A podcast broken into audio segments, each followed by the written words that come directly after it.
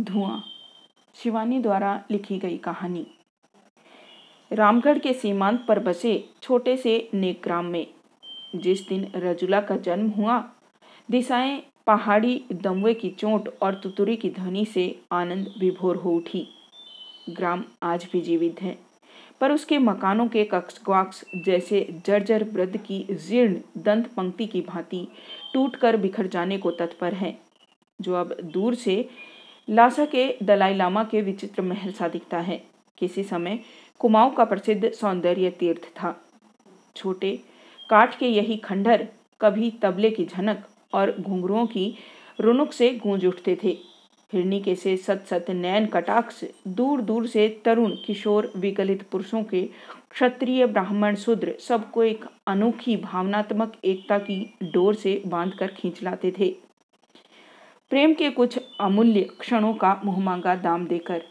उच्च कुलगोत्र का अस्तित्व मिटा। न जाने कितने पंत, पांडे और जोशी यहाँ विवेक भ्रष्ट हुए। सेब की नसीली खुशबू में डूबा रामगढ़। तब और भी मादक था। वहाँ की हवा के हर झोंके में सेब की मीठी खुशबू रहती। पर तब रामगढ़ आज की भांति अपने सेबों के लिए प्रसिद्ध नहीं था।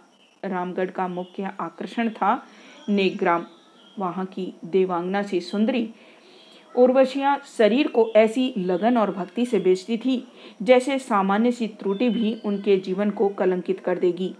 प्रेम के आदान प्रदान में कहीं भी वीरांगना का विलास नहीं रहता। वाणी में, कटाक्ष में, अभ्यर्थना में, यहाँ तक कि उनके संगीत के नैवेद्य में भी कहीं पर उनके कलुषित पैसे की छाप नहीं रहती। कभी किसी मनचले ग्राहक को उनसे ठुमरी या गज़ल दादरा सुनाने का आग्रह करने का साहस नहीं होता। सुंदर ललाट पर पड़ा हल्के से घूंघट का घेरा। आनंद आनंद पर भी अपनी पवित्र छाया डाल देता। भजन, कीर्तन और परी चाचरियों के पहाड़ी पूजा गीत सुना। हाथ में मिट्टी का जला प्रदीप लेकर सिर झुकाए अलस पंगों में किसी सौम्य उच्च कुलवधु की भांति ही वे उर्वशियाँ ग्राहकों के पीछे पीछे अपने कक्षों में चली जाती। पुत्री का जन्म उस बस्ती में सर्वदा बड़े उल्लास से मनाया जाता। इसी से जब उनमें सबसे सुंदरी मोतिया, अलस होकर नींबू और दाड़िम चाटने लगी तो अनुभवी सखियों ने घेर लिया। हाय, राम कसम, लड़की होगी, इसी से तो खट्टा मांग रही है, अभी से, धना बोली, और क्या? पिरमा चहकी। लड़का निगोड़ा ऐसा पीला चटक रंग थोड़े ही ना रहने देता। मोतिया पान के पत्ते सी फेरी जाने लगी। बत्तीस सुंदरियों के हृदय प्रतीक्षा में धड़कने लगे। उनके वंश की पल्लवित लता अब सूखती जा रही थी। पंद्रह वर्ष पहले चंद्रा के निगोड़ा पूत की जन्म हुआ। रजुला का जन्म हुआ तो सखियाँ नाच उठी रंगीली बस्ती के तीन चार पुरुषों की नैनीताल भेजकर गुरखा बैंड मंगवाया गया। तीन चार हलवाइयों ने कढ़ा चढ़ाए गए। एक और ब्राह्मणों के लिए दही में गूथे आटे के पकवान उतरने लगे। दूसरी ओर बड़े बड़े हंडों में क्षत्रियों के लिए समूचे बकरे भुने जाने लगे। लाल रुआली के बिछोड़े में अपने रूप की बिजलियाँ गिराती। रजुला की बत्तीस मौसियाँ निमंत्रित अतिथिगणों के हृदयों पर छुरियाँ चलाने लगी। पंडित जी ने शंख को मुँह में लगाकर तीन बार नवजात कन्या के कान में नाम फूक दिया।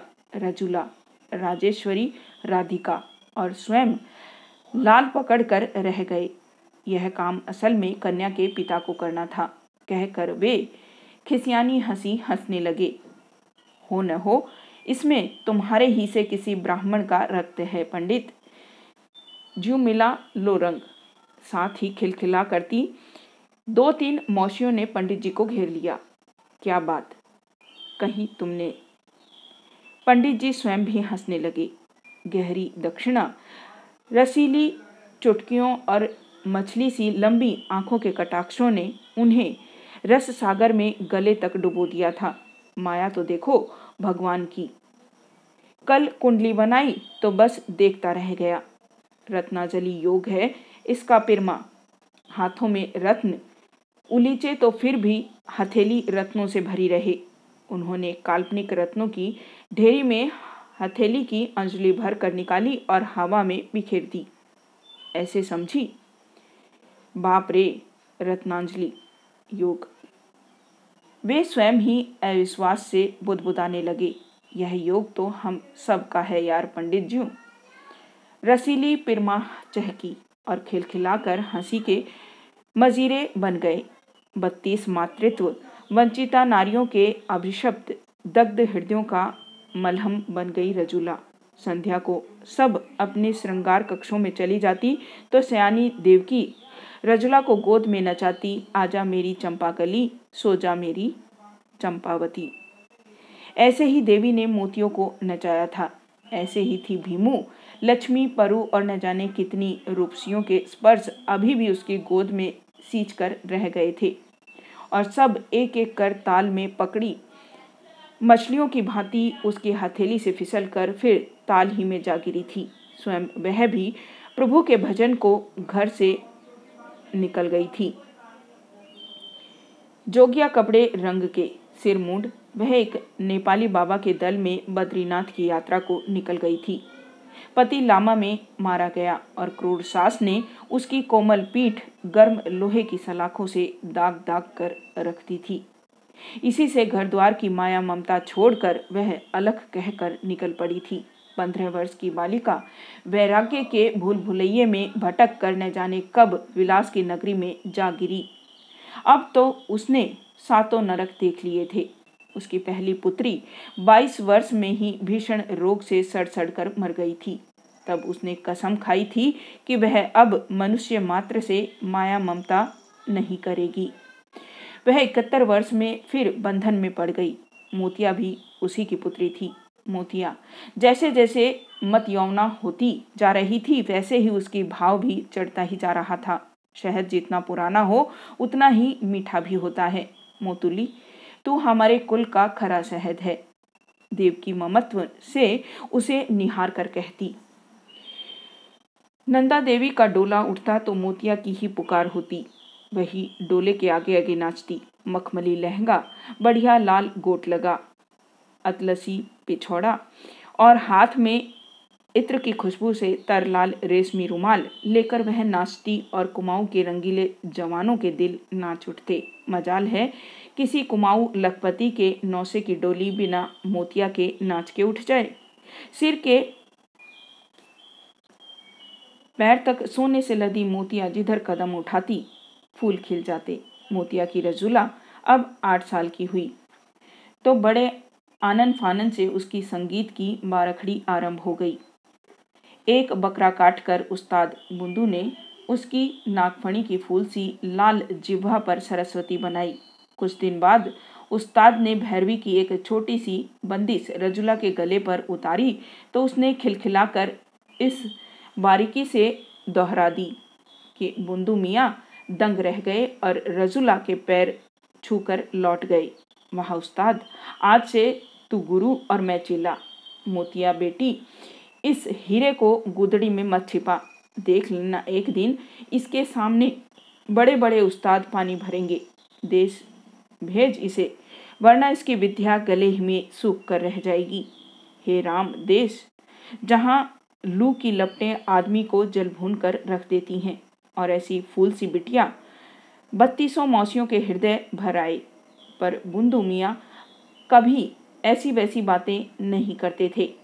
कैसी कैसी विद्या उनके गले में भरी थी। जब वे ही रजुला से हार मान गए तो देश ही तो भेजना पड़ेगा। बुद्धू मियाँ की बुआ की लड़की लखनऊ में रहती थी। सुना रियासतों में ही शादी ब्याह के मुजरों का बयाना लेती थी। ग्रामोफोन के डबल रिकॉर्डरों में उनका गाया मेघ पचास पचास रुपयों में बिकता है। बुद्धू मियाँ बोले, अब तुम क्या समझो मेघ? तुमने बहुत हुआ तो गा दिया। सीधे साधे ठेके पर कोई भजन या काफ़ी की होली। अरे बड़े बड़े उस्तादों का गाना सुनोगी तो पसीना आ जाएगा। तबले वाला है कि सम पे आता ही नहीं। और मुर्गियों के गोरख धंधों में तबलची को हंसाकर छोड़ दिया कि, लो, बेटा, चरो। आखिर तबले वाला हारा गिड़गिड़ाया और गाने वालियों ने तान अलाप की रस्सी छिड़ी। सम पे आई और तबले वाले की जान बची। समझी? ये है गायकी। बुंदू संगीत का ऐसा विकट चित्र खींच देते कि बत्तीस जोड़ी सरल पहाड़ी आँखें फटी फटी ही रह जाती। तब तो मैं ज़रूर रजला को देश भेजूँगी। मोतिया ने दिल पक्का कर दिया। उस्ताद जी जैसे भी हो, तुम इसे लखनऊ पहुंचाओ। छोकरी नाम तो कमाएगी। उसने बुंदू मियाँ के पैर पकड़ लिए। बुंदू मियाँ रजुला को लखनऊ पहुँचाए। बुंदू मियाँ की बहन बेनजीर ने रजुला को पहले ही दिन से शासन की जंजीरों में जकड़ कर रख दिया। जंगली बुलबुल को सोने के पिंजड़े में चैन कहाँ। कहाँ पहाड़ी आलू बुखारे आड़ई और सेब के पेड़ों पर अटखेलियाँ और कहाँ तीव्र और कोमल स्वरों की उलझन और रियाज। बत्तीस मौसियों के लाड और देवकी के दुलार के लिए बेचारी तरस तरस कर रह गई। कठोर साम्राज्ञी सी बेंजीर की एक भ्रकुटी उठती और वह नन्ना सा सिर झुका लेती। मुझे मेरी माँ के पास क्या कभी नहीं जाने दोगी? एक दिन बड़े साहस से नन्ही रजुला ने पूछ ही लिया प्रश्न के साथ साथ उसकी कटोरी सी आँखें झलक आई। पगली लड़की, हमारे माँ बाप कोई नहीं होते, समझी? तेरा पेशा, तेरी माँ और तेरा हुनर, तेरा बाप है। खबरदार, जो आज से मैंने तेरी आँखों में आँसू देखे। रजला ने सहम कर आँखें पोंछ ली। चंदन का उपटन लगाकर तीन तीन नौकरानियाँ उसे नहलाती। बादाम पीसकर गाय के घी में तरबतर हलवा बनाकर उसे खिलाया जाता। और वह रियाज करने बैठती। हिंडोले पर बेंजीर उसके एक एक स्वर और आलाप का लेखा रखती।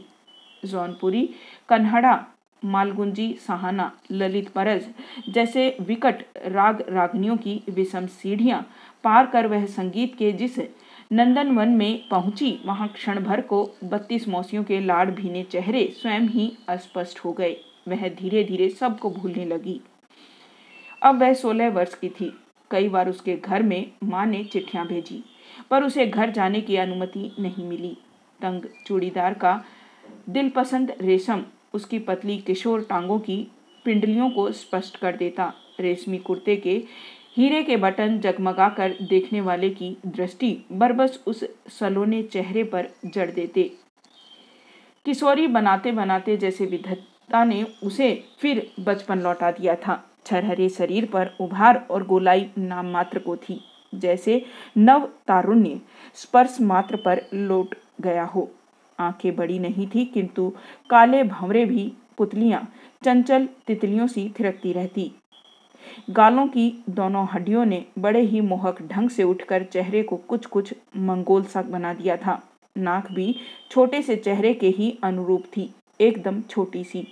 बादाम रोगन और बटेर का शोरभा भी छरहरे शरीर को अधिक पुष्ट नहीं कर सका था। किंतु उस सुंदरी बालिका का सौंदर्य ही उसके उड़नछू व्यक्तित्व में था।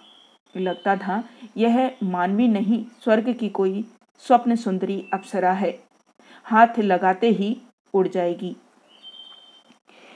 बेंजीर इसे, उसे बड़े यत्न से रुई के फांकों में सहेज कर रखती थी।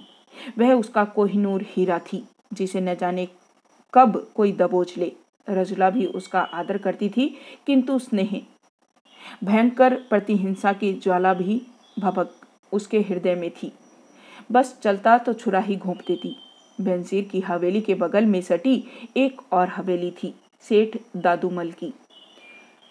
ठीक रजुला के कमरे के सामने ही छोटे सेठ का कमरा था। बहुत वर्षों तक सेठ जी मारवाड़ में रहने के पश्चात हाल ही में पुत्र का विवाह कर हवेली में लौट आए थे। एक दिन रजुला ने देखा, छोटे सेठ के कमरे का नीला पर्दा ऊपर उठा है और एक काली भुजंग सी औरत अपनी मोटी कदली स्तंभ सी जंघा पर एक सांवले युवक का माथा रख कर उसके कान में तेल डाल रही है। युवती इतनी काली और मोटी थी कि रजला को ज़ोर से हँसी आ गई।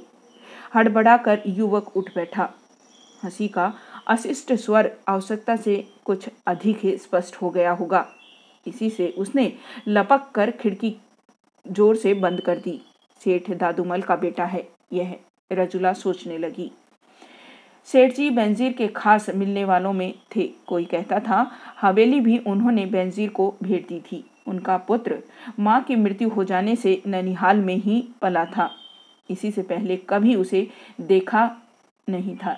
ऐसी याद रजुला को नहीं थी। हाय हाय, यही थी सेठ कक्का की बहू, वह सोचने लगी और बेचारे छोटे सेठ पर उसे तरस आ गया। सुना, वह किसी बहुत बड़े व्यवसायी की इकलौती पुत्री थी और उन्होंने एक करोड़ रुपए का मुलम्मा चढ़ाकर यह अनुपम रत्न छोटे सेठ को गलग्रह रूप में दान किया था। रजुला को उस दिन सपने में भी छोटा सेठ ही दिखता रहा। कैसा सजीला जवान था। फिनले की मीही धोती ही बांधे था। ऊपर का गठीला बदन नंगा था और गले में थी एक सोने की चैन। और कोई ऐसे सोने का लॉकेट पहन लेता तो जन खा लगता, पर कैसा फब रहा था। सोलह वर्ष में पहली बार पुरुष के रहस्यमय शरीर की इस अपूर्व गठन ने रजुला को स्तब्ध कर दिया। हाय हाय, छाती पर कैसे भालू के से बाल थे। जी में आ रहा था कि वह अपनी चिकनी हथेली से एक बार उस पुष्ट वक्ष स्थल को सहला ले। कलाई कैसी? चौड़ी थी। जैसे शेर का पंजा हो। फिर तो रोज ही छोटा सेठ उसे दिखने लगा। जानबूझ कर वह खिड़की के पास खड़ी होकर चोटी कूदती कभी संतरे की रसीली फांक को चूस चूस कर अपने रसीले अधरों की लोनाई को और स्पष्ट कर देती। पुरुष को तड़पा तड़पा कर अपनी ओर खींचने की ही उसे शिक्षा दी गई थी। जैसे काली कसौटी पर सोने की लीक और भी अधिक स्पष्ट होकर दमक उठती है। बदसूरत नई सेठानी को नित्य देखती। छोटे सेठ की तरुण कला पारखी आँखों की कसौटी में रसूल सोने किसी लीक पर दमक उठी। वह संतरा चूस चूस कर नन्हे से होठ फुला फुला कर एक फांक छोटे सेठ की ओर बढ़ाकर दुष्टता से आँखों ही आँखों में पूछती, खाओगे? वह दीन याचक सा दोनों हाथ साध कर फांक पकड़ने खड़ा हो जाता तो वह चट से फांक अपने मुँह में डाल उसे ठेंगा दिखाकर खिड़की बंद कर देती। छोटा सेठ खखारता, खांसता, गुनगुनाता और उसकी हर खखार, खांसी और गुनगुनाहट में उसके प्रणयी चित्त की व्याकुलता स्पष्ट हो उठती। जैसे कह रही हो, खिड़की खोलो, वरना मैं मर जाऊँगा। आईने में अपने हर नैन नक्श को संवार कर धीरे धीरे खिड़की का मुदापट खोलकर रजुला मुस्कुराती और बादलों में छिपी स्वयं चंद्रिका ही मुस्कुरा उठती। प्रणय का यह निर्दोष आदान प्रदान छोटी सेठानी और बेंजीर की जासूसी दृष्टियों से बचकर ही चलता। जिस किशोरी के लावण्य को बेंजीर की यूनानी नुस्खों भी पुष्ट नहीं बना सके थे उसे छोटे सेठ की मुग्ध दृष्टि ने ही जादू की छड़ी सी फेर कर अनुपम बना दिया। गालों पर और ललाई आ गई। आँखों में रस का सागर हिलोरे लेने लगा। जाने अनजाने कटाक्ष चलने लगे और रसीले अधर किसी के निर्मम स्पर्श तले कुचलकर अपना अस्तित्व खो बैठने को व्याकुल हो उठे। एक बार शहर में बहुत बड़ी सर्कस कंपनी आई थी। बेंजीर ने अपने दल के लिए भी टिकट खरीदे। पर्दे तान कर फिटन जोत दी गई। बिना पर्दे के बेंजीर की हवेली का परिंदा भी हवा में नहीं चहक सकता। तब जैक की कोठे वालियों की आँखों में भी ऐसी सौम्यता थी, जो अब दुर्भाग्य से उच्च कुल की वनिताओं की दृष्टि में भी नहीं रही है। उनकी वेशभूषा की शालीनता बड़े बड़े घर की बहु बेटियों की श्रृंगार शालीनता को मात करती थी। मजाल है कि कुर्ते का गला जरा सा भी नियत सीमा को लांग जाए। गर्दन की हड्डियाँ तक पर्दे में दुबकी रहती। ऐसे ही शालीन लिबास में बेंजीर ने रजुला को सजा दिया। उसकी छोटी छोटी असंख्य गढ़ वाली चोटियाँ कर दी। उसकी न्यारी ही छवि रचा दी। वह पहाड़ी हिरणी थी। पहाड़ी दिखने में ही उसका सौंदर्य सार्थक हो उठता। चूड़ीदार के बदले उसने आज सोलह गजी मगजीदार लहंगा पहना था।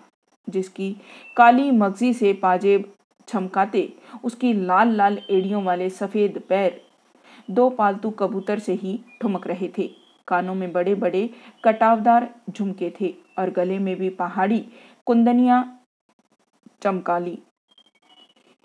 इस श्रृंगार के पीछे भी बेंजीर की सतरंजी चाल थी। आज वह वल अहलद तालुकेदार और मंचले रईस जादों की भीड़ के बीच रजुला के रूप की चिंगारी छोड़कर तमाशा देखेगी।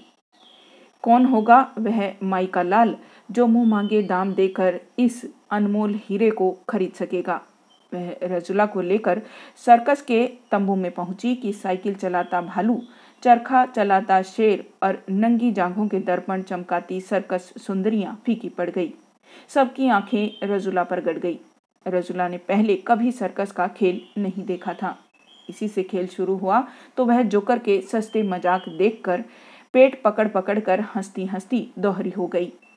कभी शेर की दहाड़ सुनकर भैंस से कापती बेंजीर की गद्दीदार छाती पर जा गिरती और शेर को मार गिराने को कितने ही तरुण कुआरों की भुजाएँ फड़कने लगती। सेठ दादूमल का बेटा भी अपनी भोंडी भुजंगनी को लेकर तमाशा देखने आया था।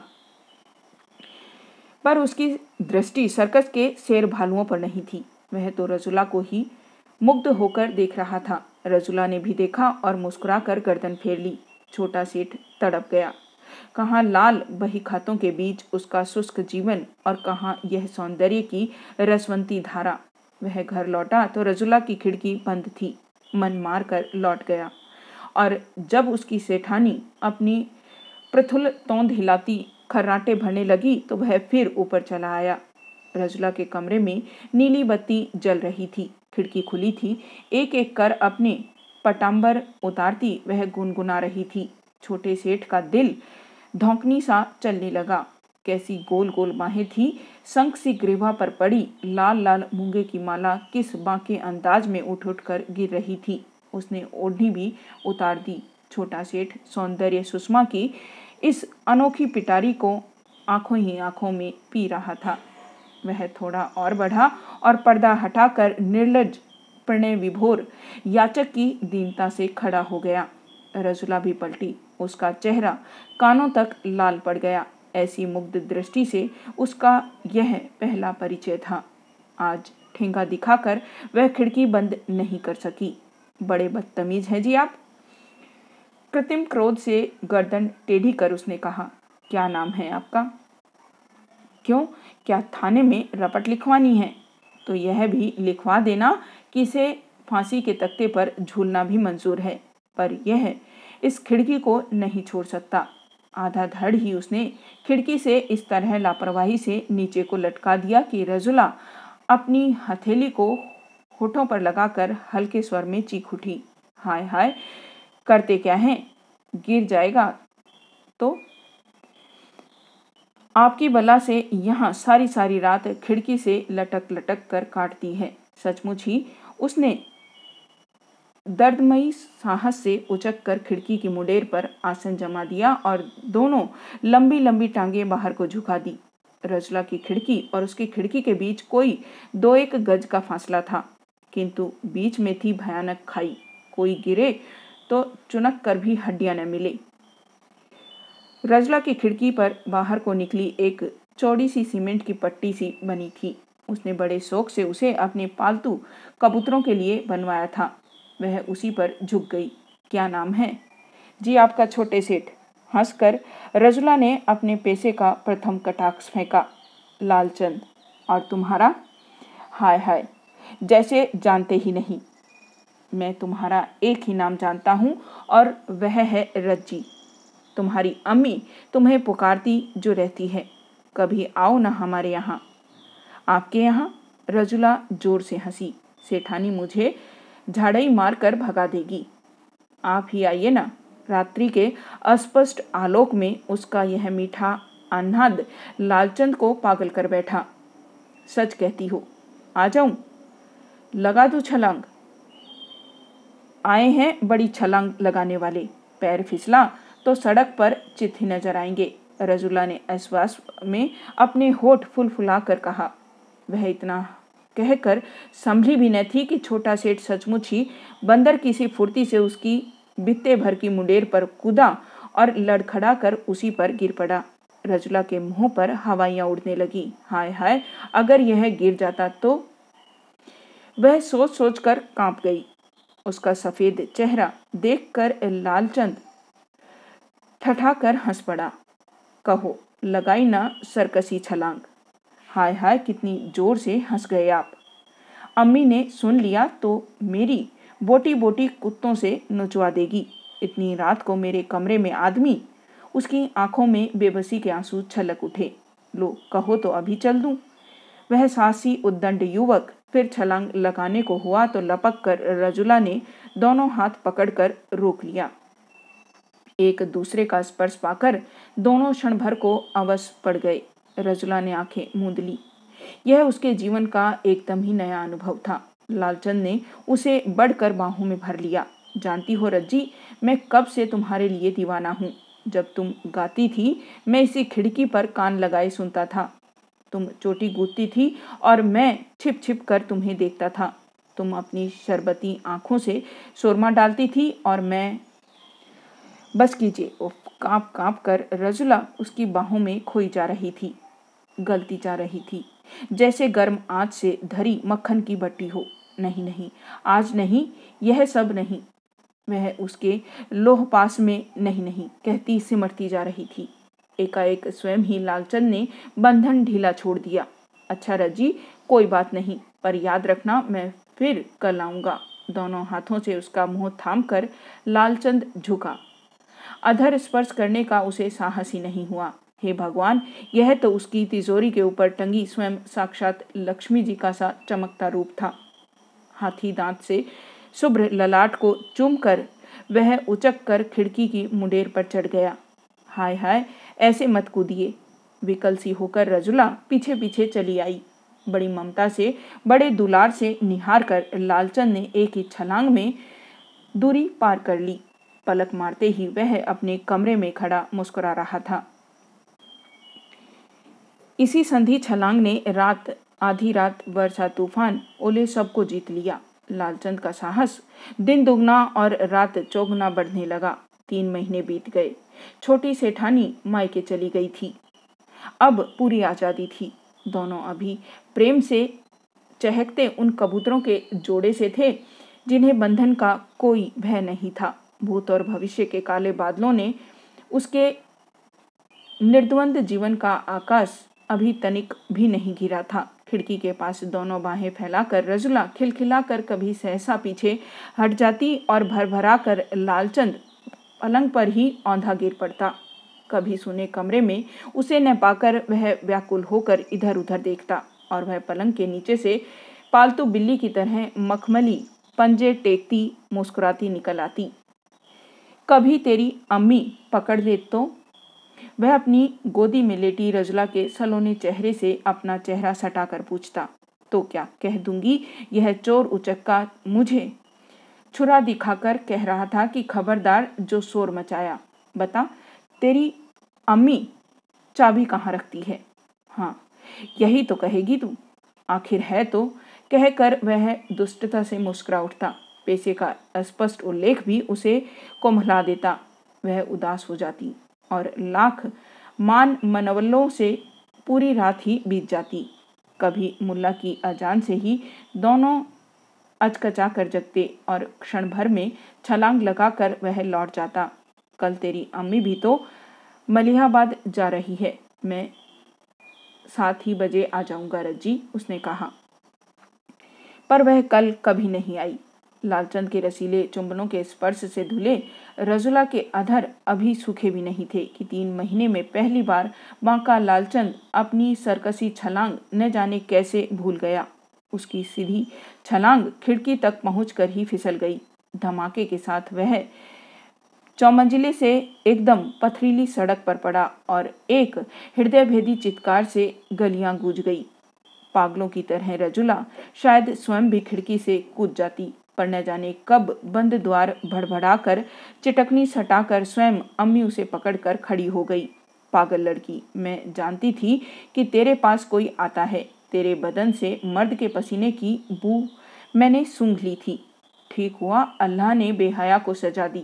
आज ही मैं छिप कर उसे पकड़ने को थी, पर अल्लाह ताला ने खुद ही चोर पकड़ लिया। तिल मिलाकर क्रुद्ध सिहनी सी रजुला बेंजीर पर टूट पड़ी, पर बेंजीर ने एक ही चांटे से उसे ज़मीन पर गिरा दिया। सेठ की हवेली से आते विलाप के स्वर उसके कलेजे पर छुरियाँ चलाने लगे। कानों में अंगली डाले वह तड़पती रही। द्वार पर ताला डालकर उसे रोटी पानी दे दिया जाता। पाँचवें दिन वह बड़े साहस से खिड़की के पास खड़ी हो गई। उसके बुझे दिल की भांति सेठ के कमरे में भी काला अंधेरा था। नित्य की भांति घुटनों तक धोती समेटे छलांग लगाने को तत्पर। हँसी के मोती बिखेरता उसका छैला। छोटा सेठ अब कहीं नहीं था। इसी मुंडेर पर उसके युगल चूर्णों की छाप थी। अभी भी धूल पर उभरी पड़ी थी। आंसुओं से अंधी आँखों से उसी अस्पष्ट छाप को ढूंढ निकाला और वह उसे चुम चुम कर पागल हो गई। छोटे सेठ, वह पागलों की भांति बड़बड़ाती, चक्कर काटती, द्वार पर पहुँची। रोटी रख कर पठान, दरमान शायद अफीम की पिनक में ताला साकल भूल गया था। रजला ने द्वार खोला और दबे पैरों सीढ़ियाँ लांग कर बदहवास भागने लगी। सुबह बेंजीर ने खुला द्वार देखा तो धक रह गई। रजुला भाग गई थी। बाल नोचती। पौखलाती बेंजीर अपनी नगाड़े सी छातियों पर दोहरती। चलाती चीख चीख कर रोती रही पर रजुला नहीं लौटी। बेंजीर का कोहिनूर हीरा खो गया। जिस कुमाऊं की वनस्थली ने उसे एक दिन नीति के आदेश से दूर पटक दिया था, वही उसे बड़ी ममता से फिर पुकार उठी। रजुला ने वही पुकार सुन ली थी। होठों पर पपोटे जम गए थे। एड़ियाँ छिल गई थी। बालों में धूल की तहें जम जम कर जटाओं सी लगने लगी थी। बत्तीस मोसियों का प्रसाद एकदम ही उजड़ गया था। बाहर एक बूढ़ा सा चौकीदार ऊँग रहा था। सुनो जी, वहाँ जो नेक्यानिया रहती थी, वह क्या कहीं चली गई? डर डर कर उसने पूछा। चौंक कर बूढ़ा नींद से जग गया। न जाने कहाँ से आ जाती हैं सालियाँ। एकादशी की सुबह सुबह उन्हीं हरामजादियों का पता पूछना था। सती, सीता, लक्ष्मी, पार्वती थी बड़ी। मर गई सब। और पूछना है कुछ? सहम कर रजुला पीछे हट गई। बूढ़े के ललाट पर बने वैष्णवी त्रिपुंड को देखकर उसे अपनी अपवित्रता और अल्पज्ञता का भास हुआ। माफ़ करना महाराज, मुझे बस यही पूछना था। जब मर ही गई तो और क्या पूछूँ? वह मुड़ गई। देख छोकरी सुबह सुबह झूठ नहीं बोलूँगा। सब तो नहीं मरी, तीन बज गई थी। एक तो दुबली, पिरमा और धनिया। तीनों गागर में नेपाली बाबा के आश्रम में है। बड़ा बाबा बनता है साला। जन्म पात्रों की सोहबत में गुजारी, बुढ़ापे में फिर हरामियों को बटोर लिया। तीन तो हैं, चौथी आज पहुँच जाएगी। घृणा से उसकी ओर थूक कर बूढ़ा पीठ फेर कर माला जपने लगा। कटीली पगडंडिया पार कर वह पहुँच गई। वह जानती थी, नेपाली बाबा ही उसके नाना हैं। क्या उसे स्वीकार नहीं करेंगे? उनके चरणों में पड़ी ईश्वर भजन में ही वह भी जीवन काट लेगी। धुनी के धुएँ को चीर कर वह गुफा में जा पहुँची। उसके चेहरे को देखकर ही उसे सबने पहचान लिया। मोतिया का ठप्पा ही तो था उसके चेहरे पर। बूढ़ी देवा ने उसे टटोल टटोल कर ही देखा। उसकी आँखें जाती रही थी। प्रेमा के सौंदर्य को समय भी नहीं छीन सका था। धन्ना मोसी को अभी भी रजुला के बचपन की एक एक घटना याद थी। बाबा गोरखपंथी थे इसी से सबको कनफड़ा, बालियाँ पहना कर दीक्षा दे दी थी। जिन कानों में बेंजीर के पन्ना, पुखराज और नीलम झूलते थे, उन्हीं में सींग के बड़े बड़े कनफड़ा बाले लटकाकर रजुला ने भी एक दिन जिद पर दीक्षा ले ली। कभी वह धुनी रचाती, कभी प्रसादी बनाती और कभी देवा आमा की बात से लुंज पुंज देह पर डोलू की जड़ी गरम पर सेक करती। कभी कभी नेपाल, गढ़वाल और तिब्बत में आए गोरखपंथी साधुओं के अखाड़े जुटते। दल से गुफा भर जाती और भंडारे की धूम के बाद झांच खड़ताल और मंजीरे के साथ स्वरलय विहीन गाने चलते। बड़े अनुनय से नेपाली बाबा एक दिन बोले, तू गाना मेरी लल्ली, एक आध सुना देना। तूने तो लखनऊ के उस्तादों से गाना सीखा है। निष्प्रभ आँखों से बिसरी, स्मृतियों का सागर उमड़ पड़ा। कभी किसी ने उसके कितने गाने छिप छिप कर सुने थे, फिर कितने गाने उसने सुना सुना कर रात ही बिता दी थी।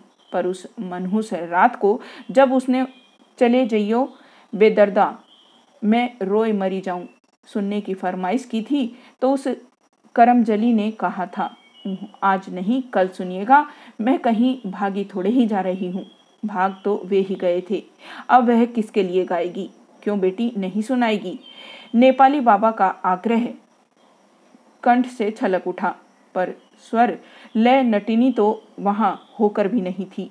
वह तो धुनी को एक टक देखती, न जाने किस अतीत के चिंतन में डूबी थी। बाबा का आदेश सुनकर चौंकी। मुझे गाना नहीं आता बाबा। कहकर उसने उठकर धुनी में लकड़ियाँ लगाई और आग फूकने का उपक्रम करने लगी। अरे राम राम, बड़ा धुआँ है। बड़ी ममता से बाबा ने कहा, तेरी आँखों से तो पानी बहने लगा। अरे पिरमा, तू मार दे तो फूक। इस बेचारी की तो आँखें ही लाल हो गई।